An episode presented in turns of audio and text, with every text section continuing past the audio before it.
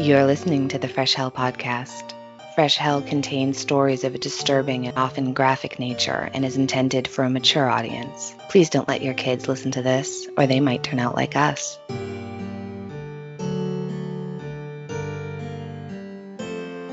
Hi, I'm Annie in the United States, and this is Fresh Hell, your favorite international podcast. My partner in crime, Johanna, lives in Austria, and if you haven't listened to us before, we're friends who met online about 5 years ago, and for the past almost 4 years, we've been getting together weekly to tell you a true story of murder, mystery, or macabre events in history. Unfortunately, our regular listeners, I'm sure, have already noticed that we don't have Johanna today. Every so often, one of us just can't record, and the other has to do a solo episode. So I'm sorry to say it's just me today, but don't worry, nothing's wrong. She's okay. We're okay. It's just sometimes that 6-hour time difference combined with life means you only get one of us every so often. It's fine. She's going to be back next week, and I can't wait to hear all of her thoughts on this case. We have so much to talk about.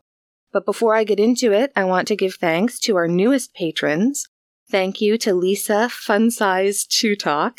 Thanks, Erica Barker. And thank you, Monica McAvoy. Thank you so much. We just appreciate you all so much. Our next online hangout session with the Murder Tier patrons is going to be Tuesday, February 28th. It's coming up. So check the feed for more information, the Patreon feed, if you are already a patron. And hopefully I'll tell you more about this at the end. But right now, I wanted to tell you before we get into this, something confused us last week. And while this definitely happens from time to time, it's not often that the timing works for us that we can include it in the next podcast episode. So usually if we have a question about something or just anything of that nature, we chat about it in the Facebook group. But today, I can tell you. So last week, I said that Guy's first wife, Joellen, had gotten out of the marriage alive and that she, quote, lived in a tree stump by a river. And I wrongly thought it just meant that she lived in like a small wooden house. I didn't really think, and I didn't take the time to look it up. So thank you to Brandy Jean, who listens to us on YouTube, and thank you to Courtney in our Facebook group, who both let us know that people used to live in homes that were made from the stumps of ancient redwood and sequoia trees. These massive ancient trees that left behind stumps big enough for people to live in. They were bigger than my last house, I think. They're really, really interesting. We were both absolutely fascinated by that. So thank you very much. This is episode 2 of a 3-part episode updating you on what we now know about the unsolved Jane Doe case on Cape Cod that had been known as the Lady of the Dunes. After almost 50 years, we know that she is Ruth Terry from Whitwell, Tennessee, and she married a man named Guy Rockwell just before her murder. If you didn't listen last week, please go back and listen to episode 185 first, because you'll miss a lot if you didn't listen to that one. But if you have listened, here's a quick reminder of what we discussed. Guy Rockwell Moldovan changed his name to Raoul Guy Rockwell before he married his first wife, Joellen Loop, in 1946. They moved to Seattle, and they opened a nocturnal antique store in a ramshackle building by the water. After 10 years of marriage, Guy very cruelly left his wife and child for the also-married Manzanita Mearns, and they married in September of 1958. Manzanita's 18-year-old daughter, Dolores, is also living with them once they're married. She's attending college and working full-time to pay her tuition.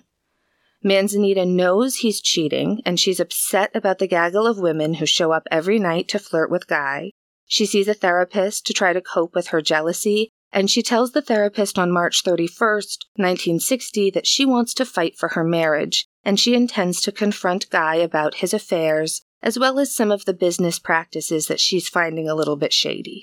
This is when Manzanita, who is also known as Manzi, and Dolores vanish. Guy says that Manzi has left him, run off with another man, and taken everything, despite bank records later proving that he was the only one to make any withdrawals. But he says she took the money and then she left with Dolores. He's devastated, he's crying, he's drinking a lot. He files for divorce from Manzanita, citing cruelty and desertion, and because it's uncontested, the divorce is granted in 3 months. On the same day his divorce is final, he announces his engagement to Evelyn Emerson, and they marry at the end of July 1960. He then claims to be in need of some funds in order to travel to Canada to purchase some illegal artifacts. Evelyn's folks give him $10,000 as an investment in this great opportunity. Evelyn last sees Guy on August 3rd, and he says he'll be back in no more than 4 days. But after 6 days pass, worried he might have been the victim of a crime because he's traveling with $13,000 cash, and at Guy's lawyer's advice, she speaks to the press asking for help in finding her newly wedded husband. All right, so that's where we left off, and now we're going to talk about where he was, because this is inconceivable. Guy's lawyer received a call from a woman we'll call Blake, because that's the pseudonym that Anne Rule uses for her in her book.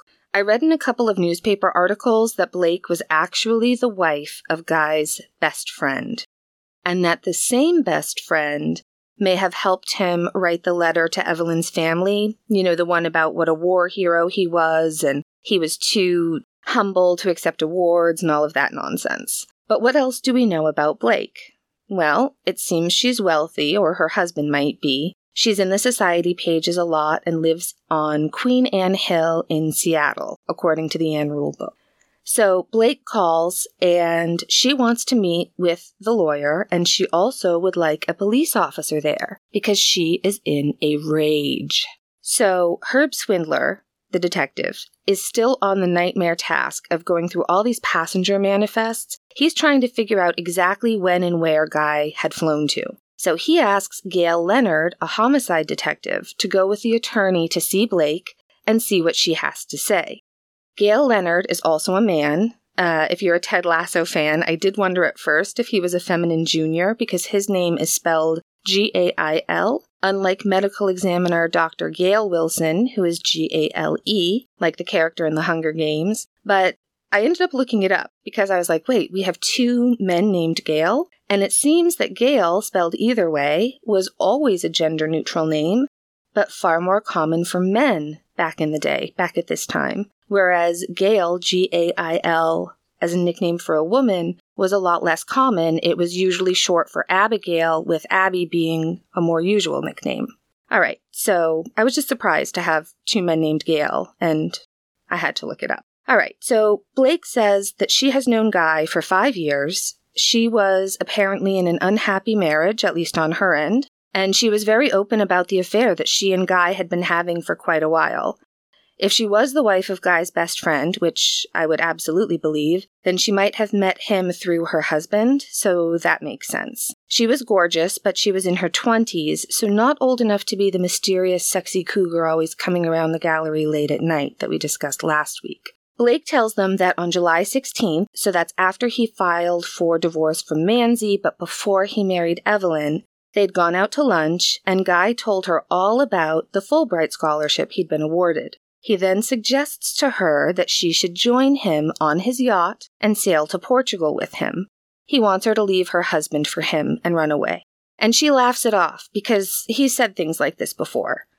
But he's serious, and he asks her to think about it. And he asks her over and over and over again, and eventually she decides. And she tells him that yes, she will go to Portugal with him on the condition that he wait until she returns at the end of July from a vacation that she has planned in Palm Springs. And he says, okay, I'll wait. And then she says that she'd also need $1,000 because she had run up some debts and she didn't want her husband to be liable for them, because while she was cheating on him and planning to abandon him for his probable best friend, she didn't want to put him in debt. You know, like Guy's ex had done to him. He agrees, which... that's more than $10,000 in today's money, but it's a plan. So she goes away, she goes to Palm Springs, has a great time, gets back, calls him up to say she's returned, and they discuss their trip plans. He calls her on August 2nd, and then again on August 3rd, the same day he got the check from Evelyn's mother, and he got all that cash. So that same day, he calls to say he has their plane tickets, and she should start packing for the next day. August 3rd is also the last time Evelyn had seen Guy, and they ask her where he was calling from, because of course, Detective Swindler is still scouring all those flight manifests out of Seattle, but it turns out he was at an airport hotel in Tacoma, Washington, which is less than 30 miles or 48 kilometers south of Seattle. Google Maps says it's a 36-minute drive. Now, if you're wondering whether Blake knew about Evelyn, she did not. And she was, as they say in Massachusetts, wicked pissed. She's furious. As far as she knew, Evelyn was another antique dealer who lived in the area, and he had no interest in her at all outside the professional. She thought Guy was so obsessed with her that he wouldn't have time for anyone else. When they tell her Guy married Evelyn on July 29th, she is stunned. She's shocked. She's furious. She's betrayed. How could the man she was cheating on her husband with cheat on her? She tells them everything. He returns his rental car on the morning of the 4th, and on the morning of the 4th, she packs a bag and takes a cab to the airport. They'd be flying to San Francisco to pick up his yacht moored in a harbor there and set sail for Portugal the next day. So on the morning of the 4th, they flew to Portland. Guy used a fake name, which is why police couldn't find him on a flight manifest. They were flying as Mr. and Mrs. Rogers. But of course, Blake thought this was all to keep her husband from finding them. They have a layover in Portland, then they're on another flight to San Francisco, where they check into a suite at the historic Mark Hopkins Hotel for the night under the name Rogers. The next day, they change hotels to a less fancy room at the also very historic St. Francis Hotel. Both of these hotels are still in San Francisco, still up and running. They're very nice, and they are not cheap. It's a surprise, really, because the Bay Area is usually so affordable. All right, so he gives a bunch of gold items. He gave her a gold wedding band that didn't fit her, but he said that they'd get it sized later. He also gave her at least one gold coin. I don't know why that seems like an odd gift for a side piece. Like, look, I got you a gold coin. I'm not sure, unless this was to make up the $1,000. That could be why. Because you'll read he gave her a pin, he gave her coins, he gave her both. In any case, it's several $100s at least worth of gold. I can't help but wonder whose ring it was. He had an antique shop, so who knows? But, you know, just please, dog, don't let it have been Manzie's. We know that he sold her engagement ring. In any case, they've done it. They've run away together, and it is all sunshine, silk pajamas, and sexy time. No, wait. It's San Francisco, so it's like foggy, moody, sexy time. But, you know, it's a good time.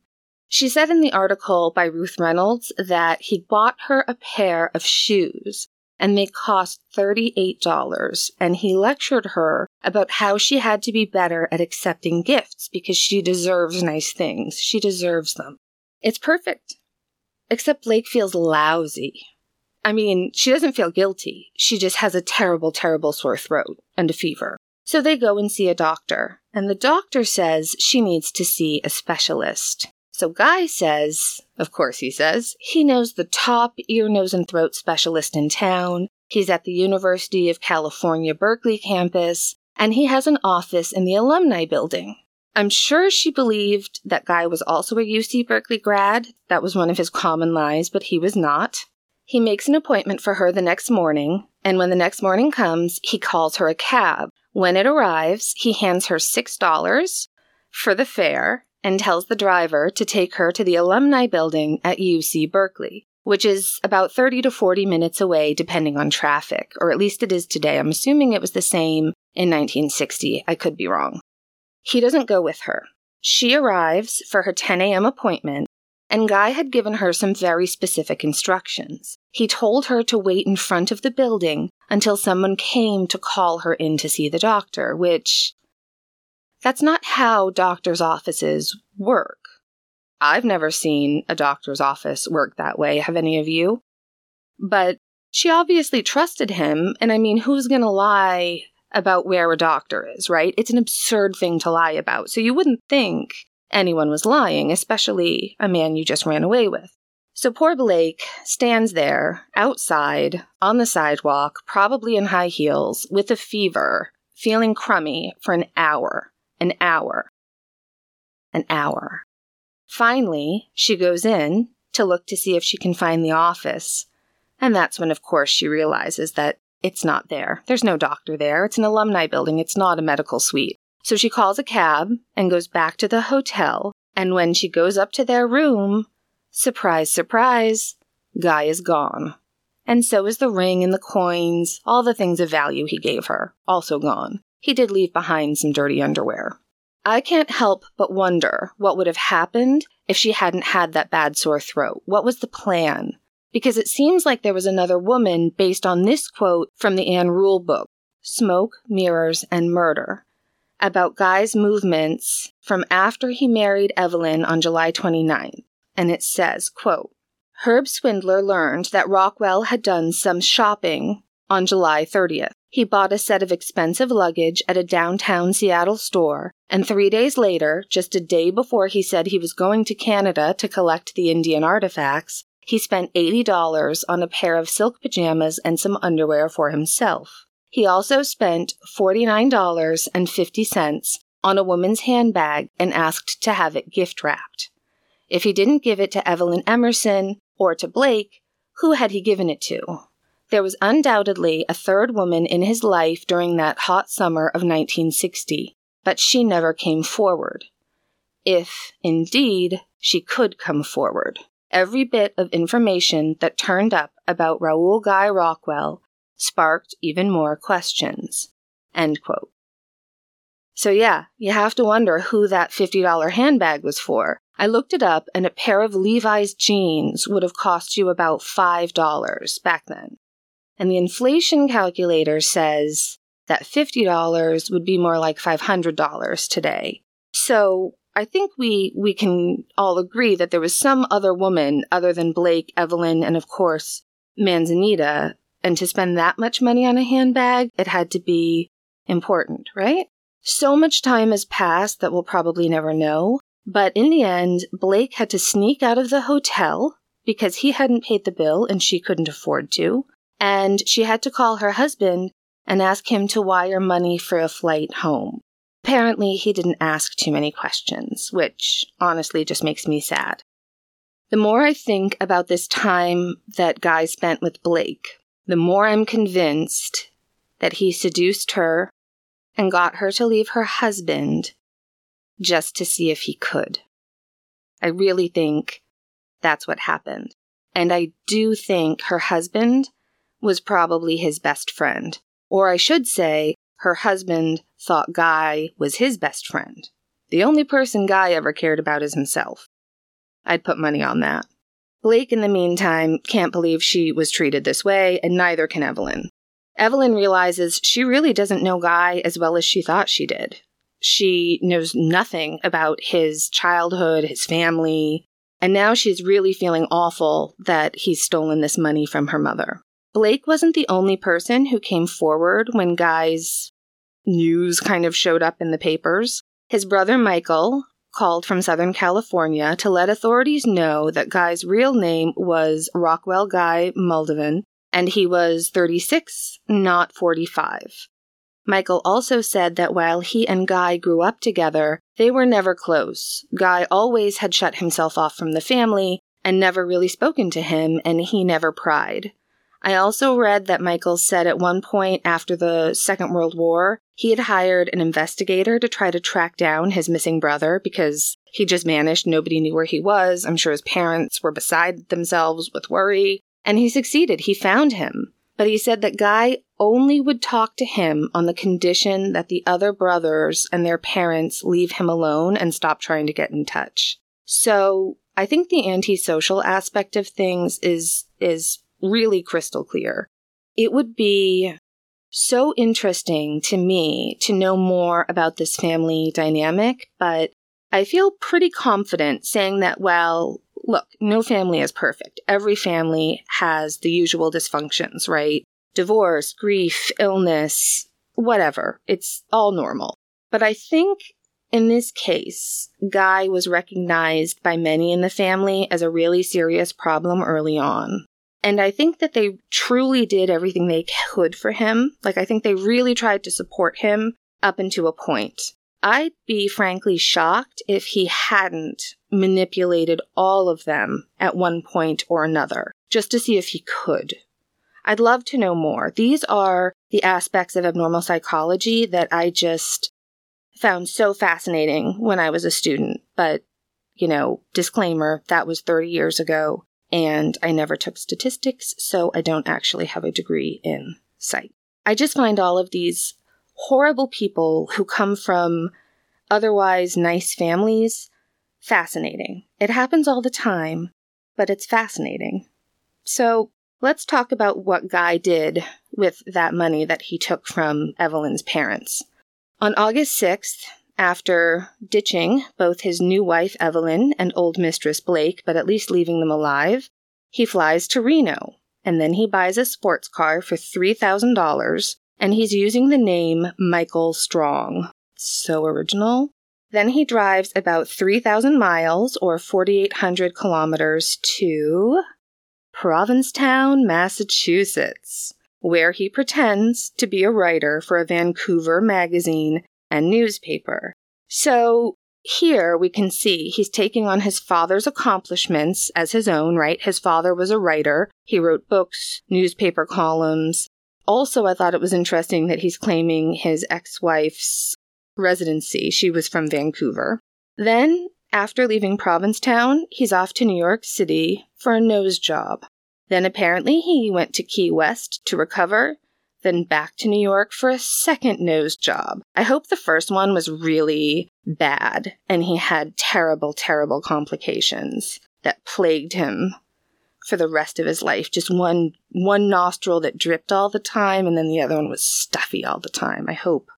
Anyway, so then he's back in New York and he signs a 3-year lease in Greenwich Village, still using the name Michael Strong. Meanwhile, after hearing about Blake's story, Guy's mother-in-law decides to press charges. So that's Evelyn's mom. So now he is looking at a charge of grand larceny if they can find him. On August 8th, William Mearns, he is Manzanita's ex-husband and Dolores' dad, he files a missing persons report letting officials know that he is concerned about foul play. The Ann Rule book says this happened in early September, but every article I've read puts it a month earlier, which honestly makes a lot more sense. And if you're wondering why still he waited so long, because the last they were really seen was the first week of April, and he doesn't report it until August. But I'll just remind you that when Manzanita had left him for Guy about 4 years or so previous, she vanished without a word for like 9 months. And it wasn't until he filed a missing persons report that he discovered that she was having an affair and living with Guy. So you can understand why he didn't immediately file. But this really was not like her or Dolores, and so he decides he needs to tell someone and just make this official. As for the police, in talking to neighbors and friends, they're now learning clues that seem a bit more suspicious now that they have more information. Neighbors reported that a little while back, there had been a truly horrific smell emanating from the area near Guy's septic tank was. Guy apologized and said there was some crab that had spoiled and he had taken care of it. We discussed septic tanks when we discussed the murder of Cam Lyman. They're what homes that are not connected to a town sewer use, and they're pretty common in the United States. So there's an underground storage tank, basically, that all the household wastewater plumbing flows into. And there's generally a lid that you can access easily in case you need to have it pumped or serviced in any way. But the tank had since been sealed with concrete, so it was like sealed shut, the lid. But not for long, because it was time for the authorities to look a lot more closely at the residence of Raoul Guy Rockwell. So there's a lot to discuss about what they found inside the house and inside that septic tank. This is a spoiler alert, but Guy will never be held accountable for the murder and dismemberment of Manzanita and Dolores. The reason I'm telling you this now, and I think I probably mentioned it last week, is I'm sincerely baffled that they didn't think they had enough evidence to bring this to trial and get a conviction. I'm baffled and angry. And I think all of you will feel the same way. On August 30th, the septic tank was pumped.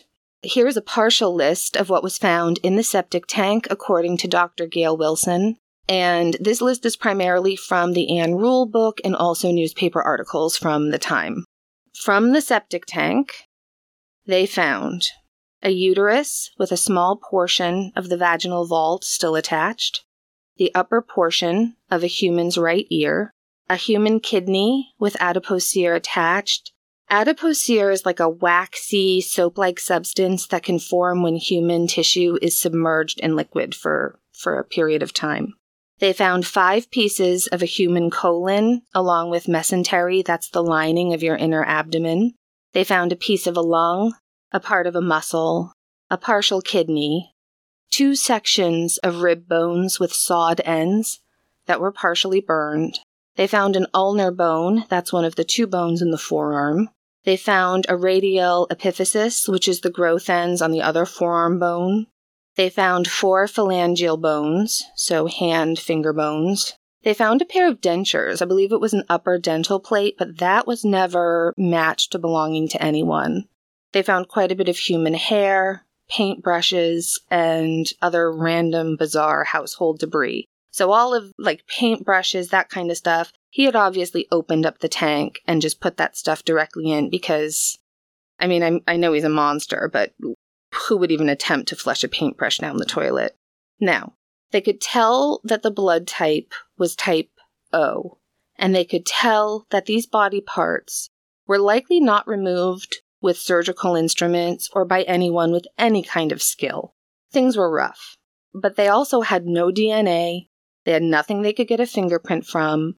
But that said, based on what was found, the doctors felt that they were looking at the remains of a female who was approximately aged 16 to 20.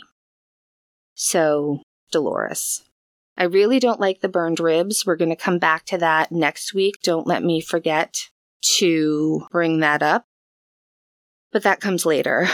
So they find more than 60 pieces of bones, organs, and tissue in that septic tank. And that makes the news, which of course has a huge ripple effect. On August 31st, the Spokane Chronicle reported the grisly find and included the information that the University of Washington had never heard of Guy. He had not attended school there. And it also came out that there was no knowledge of any Fulbright award. The Fulbright people had never heard of him. On September 1st, 1960, the Seattle detectives get a call, and it's from the sheriff's office in Wenatchee, Washington. I really hope I'm pronouncing that correctly. W-E-N-A-T-C-H-E-E. Wenatchee, Washington. It's 150 miles east of Seattle on the Columbia River. And they're calling because they've read the news and they wanted to see if Seattle law enforcement were aware of those legs that I mentioned briefly last week. The first leg was found at the end of May, and it was determined to have come from a middle-aged woman with type O blood who was around 5'7". The second leg was found at the end of June, 2 miles from where the first one was found. They would be examined. They would be sent to the National Museum in Washington, D.C., where the brain in charge of physical anthropology, Dr. T.D. Stewart, would examine the scans of the leg, and from that he was able to say with some confidence that based on the joint where the thigh connects to the knee, he believed that the legs were from the same person, and this person was around the age of 35 to 40. Manzanita had no identifying scars or birthmarks, but she did have some identifiable features in regards to her legs and feet. I mean, show me a woman who's reached 40 in the high heel years who doesn't have any foot issues, right? Manzanita's case, her legs were somewhat distinctive. So She's described in terms that I think are unkind. I would say that the best way to describe Manzanita is to say that she had a larger lower body than an upper body. She had strong muscular legs as compared to a very slim upper body. They sort of act, when you read this stuff, that this is wild, right? That this is some really unique thing and not just a body type. She just had strong muscular legs and not a lot of definition from her leg to her ankle. Like easily 50% of my female friends, she would struggle to find a good boot for her calves, right? These legs were the same, and the feet were even more remarkable. The second toe was longer than the big toe, which again is super common, -2, but there were also bunions, which, so help me, I didn't know exactly what bunions were until a friend of mine had surgery for them. It's a bony bump on the base of the big toe. And then the toe, your big toe, kind of ends up slanting toward your other toes, like across your foot. And high heels and shoes that are too narrow are one of the biggest causes of having bunions. She also had very high arches, and her smaller toes kind of curled under. Again, probably because of really pointy-toed high heels that she was shoving her feet into on a daily basis. Manzanita's sister was shown a photograph, which again makes me sad, and thought it did look like her sister's feet and legs. They also got in touch with friends of the couple, and it was handy because the husband in the couple was an anthropologist, and he also agreed that the legs were consistent with that of Manzanita. In terms of evidence, they also had a nylon stocking in the box where one of the legs was found. It was a seamless micro-mesh, sort of a beige color, size 9.5. Meanwhile, the detectives back in Seattle had found out some more interesting information at the car rental company that Guy had used. They found out that on April 6th, the same week that Manzanita and Dolores vanished, Guy had rented a GMC panel truck there, leaving their lot around 2 p.m. and returning the next morning at 9 a.m. The records showed that the odometer proved the truck had been driven 319 miles or 513 kilometers. Wenatchee, where the legs had been found, is a 306-mile round trip. I also looked up what a GMC panel truck looked like, and it's basically a van with no windows, best I can tell, which is really what you want, probably, right? When you're getting ready to transport a bunch of wrapped-up body parts to a huge roaring river. So let's get back to the rest of the evidence found when Herb Swindler, along with detectives Carol Hahn and Bill Panton, executed a search warrant for the entire building. So on September 6th, they began one of the most detailed searches in the history of Seattle law enforcement. And what they found was bad. Downstairs, in the kitchen, they found staining that was consistent with blood on the walls, and they found even more blood near the stairs. As they looked at the stairs, they saw a lot more blood. It all ended up being type O in human, which was about all you could learn from blood in 1960, and it looked like someone bleeding had been dragged up the stairs. One blood smear had some short hairs in it that looked interesting, so Swindler collected that as evidence. He was also able to collect some pink and white wool fibers that had been caught in dried blood smears. He found some long auburn hair on the steps, which were similar to Dolores. Do you remember last week I couldn't remember if I had read what color her hair was? I went searching for it this time, and I found out that it was, in fact, sort of a dark reddish brown. And Manzanita had dyed her hair auburn, and some of her hair was found as well. They could tell the difference because Manzanita's hair, you know, there'd be a tiny bit of dark brown at the root, and then it would change to a dark auburn. I'm guessing they maybe had hair like mine, which was sort of red that got darker and darker over time. At the top of the stairs, the detectives were met with a just truly horrific sight. So it's clear that something awful went down here. It looked like, as I'm reading it, I just kept thinking this sounds like the final exam of a blood spatter analysis education, right? Blood was smeared, spattered. It was everywhere. It was on the walls, on the floor, on the ceilings. There were smears of it and drops of it. There was so much blood that it seeped through the floorboards and stained the joists and like the back side of the ceiling below. Some of the worst stains had just rugs piled over them. Like, oh, that's fine. Giant blood stain, throw a rug on it. No one will notice. They found piles of bloody fabric, as well as a pair of men's size 13 slippers that were totally soaked in dried blood. It seems at one point, Guy had just a brilliant idea as to hide some of this blood, and he painted over a blood stain with blue paint. And then when the paint was wet, he put cardboard and paper and just all kinds of crap all over the wet paint, so it all kind of got stuck to the floor. So you couldn't, there was just so much stuff to try to get through to even see the blood stains. But when they pulled the actual floorboards up, there was plenty of blood to be seen. This is also probably, I'm guessing, the reason why they found paintbrushes in the septic tank. They found a tooth near the top of the stairway, determined to belong to someone around age 20, so Dolores. And they also found countless other bits, small bits, of like flesh and bone spattered around the place. They found a meat saw with a frame and two blades. I'm guessing the first saw was used until it was dull and then replaced. They found type O blood and tissue inside the saw frame. So all of the blood and tissue evidence is blood type O, and that is what they believe both Manzi and Dolores had. Guy was type B. Manzi had said apparently offhandedly to a friend that she was type O. They weren't really 100% sure. They ended up testing, I believe, William Mearns and Manzanita's other children, who were all type O. They also found a pair of underwear of Dolores's that had menstrual blood on them, and they were able to get a blood type from that. So I think it's all safe to assume that this is all Manzanita and Dolores, because Guy was type B. Also found and taken from the house as evidence were empty boxes of oversized plastic bags, some remnants of a really thick roll of plastic, as well as remnants of twine and rope. I don't think I need to explain any of that to anyone.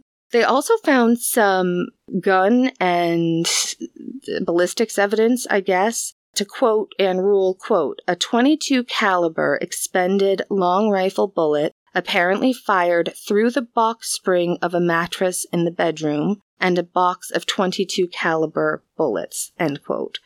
There's nothing else really to talk about with any of that, because there was never enough of a body found to know exactly what happened or if anybody was shot, or we just don't know. They found some nylon stockings that were consistent with the one that was found with one of the dismembered legs. Detectives were able to trace the brand of nylon to a store that was steps away from the route Manzi took every day to get to the bank, and that store had a huge sale on these specific nylons back in early March. So while they couldn't for sure say that that's where everything had come from, it certainly looked that way. You know, it was a lot of coincidental information. Neighbors also helped detectives to see what might have been missing from the place. But that was another really disturbing fact, because not much was missing. All of their clothes, shoes, makeup, other cosmetics, perfume, expensive lotions, everything was there in a barrel. Hairbrushes that they took for evidence, purses, identification, Dolores's school books, half-finished sewing projects. It's all there. The only thing missing was a rust-colored suit that was worn a lot, as well as a pink and white skirt and top, which Manzanita had last been seen in. And that would be consistent with those pink and white fibers found in the dried blood. Neighbors also informed police that several of Manzanita's jewelry items had been for sale at the shop for an absolute bargain. Like, one of them went in and bought these amber earrings for an absolute steal, and so called up one of her friends and was like, you have to come see this sale at this antique store. And at the time, they all thought that he was just desperately trying to recoup some of the money that he said she had stolen from him, right? But now it looked bad. So, the hairs found on the stairs were consistent with hair that was found in the two hairbrushes. They were found under the lip of the stair tread. It sounds almost like they would have been dragged foot first up the stairs, with their head maybe hitting the stairs, maybe. The short hair Swindler found in the dry blood were determined to be from a cow, and that was initially really confusing. It was like white and brown cow hair, and they were like, huh. But then when they were going over, when they were going through all the clothes with the neighbors, they learned that one of the things that was missing was a belt that the two women both wore all the time, which was brown and white cowhide. So that explained that. So now the papers are just all over this case. They are calling him a bunco artist, which, according to the website of the National Association of Bunco Investigators, quote, the word bunco comes from the Spanish word banco, meaning bank, and is used to describe several swindle schemes. Other terms for the swindles are confidence or con games. In a scheme, the bunco operator selects a person to participate, gains the participant's confidence by telling a believable story, asks for the participant's help, or promises the participant money or goods, asks the participant to show good faith by producing cash in advance for the promised money or goods, end quote.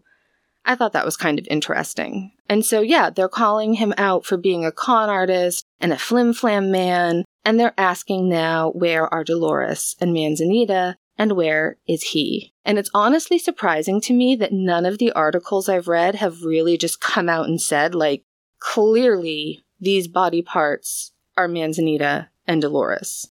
But people were thinking it, and they were wondering if perhaps these were not his first murders. The following is from the Spokane Chronicle, 26th of September, 1960. Quote, the Humboldt County Sheriff's Office yesterday said Raoul Guy Rockwell is wanted for questioning in the 1950 slaying of a bread truck driver and the disappearance of a waitress. Deputy Sheriff Harvey Larson said Rockwell's name came into the case in recent weeks after human remains were found in a septic tank in his Seattle home.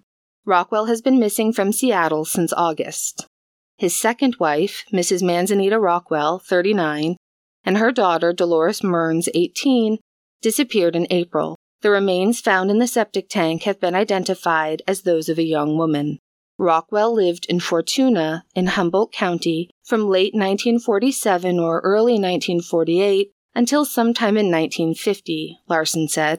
The body of Henry Baird, 22, of Eureka, California, was found June 18, 1950, near Table Bluff, a naval radio station in the Fortuna area.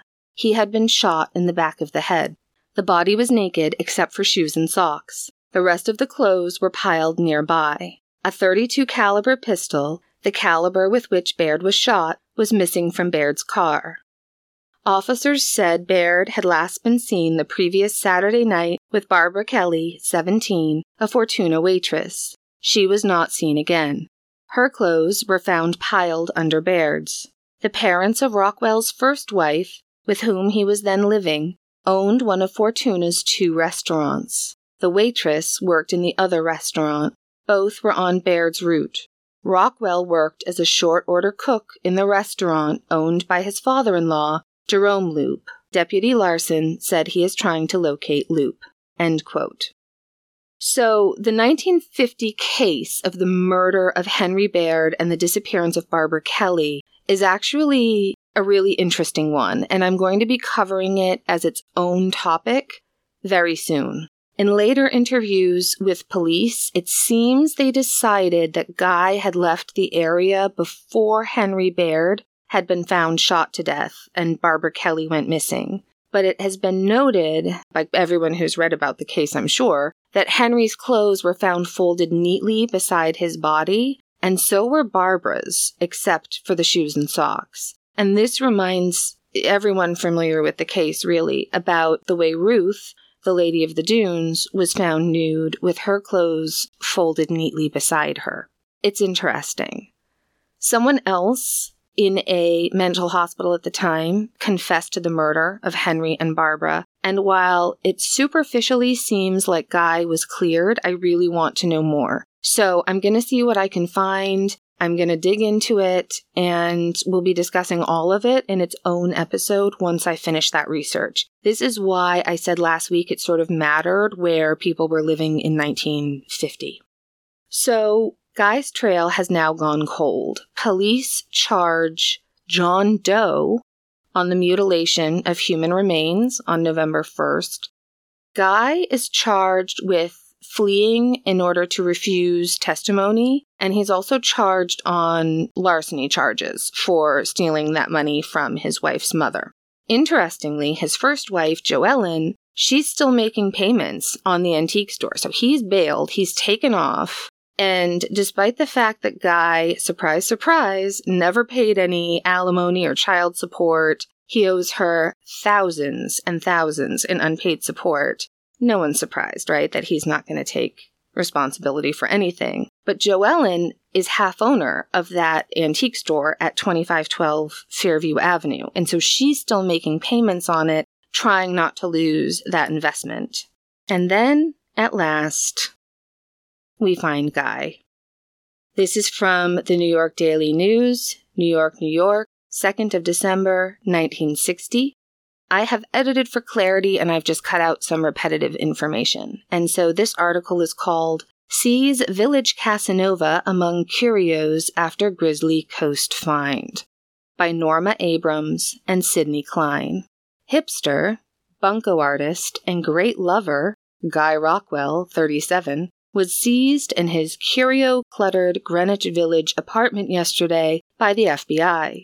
The arrest ended a search launched by Seattle, Washington police in August when human remains believed to be those of his second wife and stepdaughter were found. He stands 6'2", weighs close to 250 pounds, and has brown hair dyed red, and offered no resistance when the federal men broke in on the pad at 485 Carmine Street, which he rented as Michael Strong.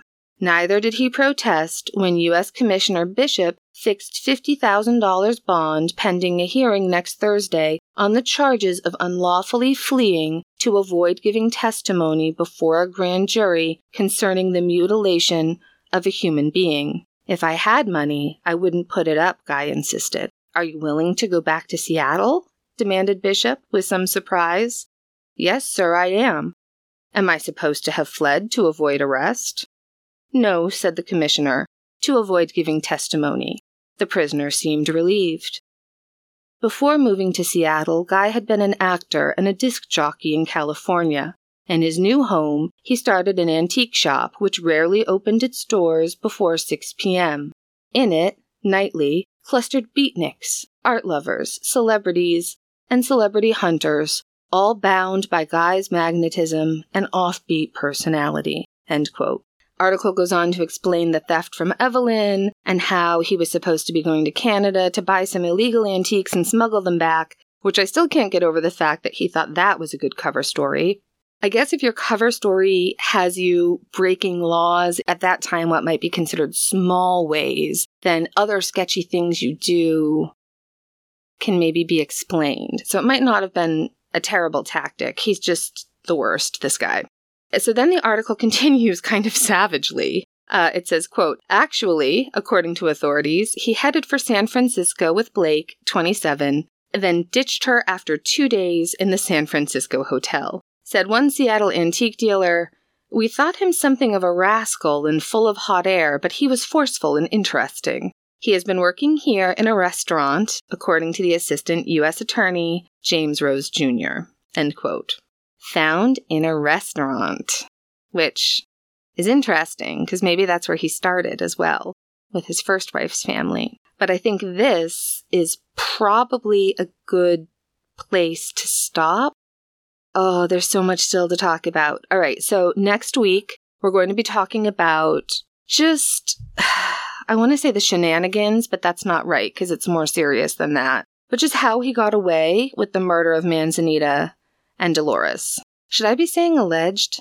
All right, I said it, alleged, but I think we all know he's guilty as sin. And I will tell you what I've been able to find out about him marrying Ruth Terry. And next week, Ruth and her story will be the primary focus. There's so much. Today, though, I am thinking about the Ryan and the Mearns families. Ryan was Manzanita's maiden name. Manzanita was a beautiful woman who loved her family, loved her children. She was smart and vivacious and beautiful, and the victim of a total sociopath and con man. She didn't just meet a man and fall for him and run off and leave her first husband. I sincerely believe that she was manipulated and deceived in the worst way, And Dolores, also beautiful, she was also smart and a really hard worker. She was in her first year at university. She just had such a bright, promising future ahead of her. She had sisters, and they lost their sister and their mother to this absolute awful, awful person. Their stories are so important, and that's why I didn't want to rush through this information and what we can piece together about them today. And that's all for now. My something good is, I think my something good is the fact that this podcast gives us a platform to remember the dead. We often have to talk a lot about the bad guy, no pun intended in this case, just in order to understand how things came to be, how things happened.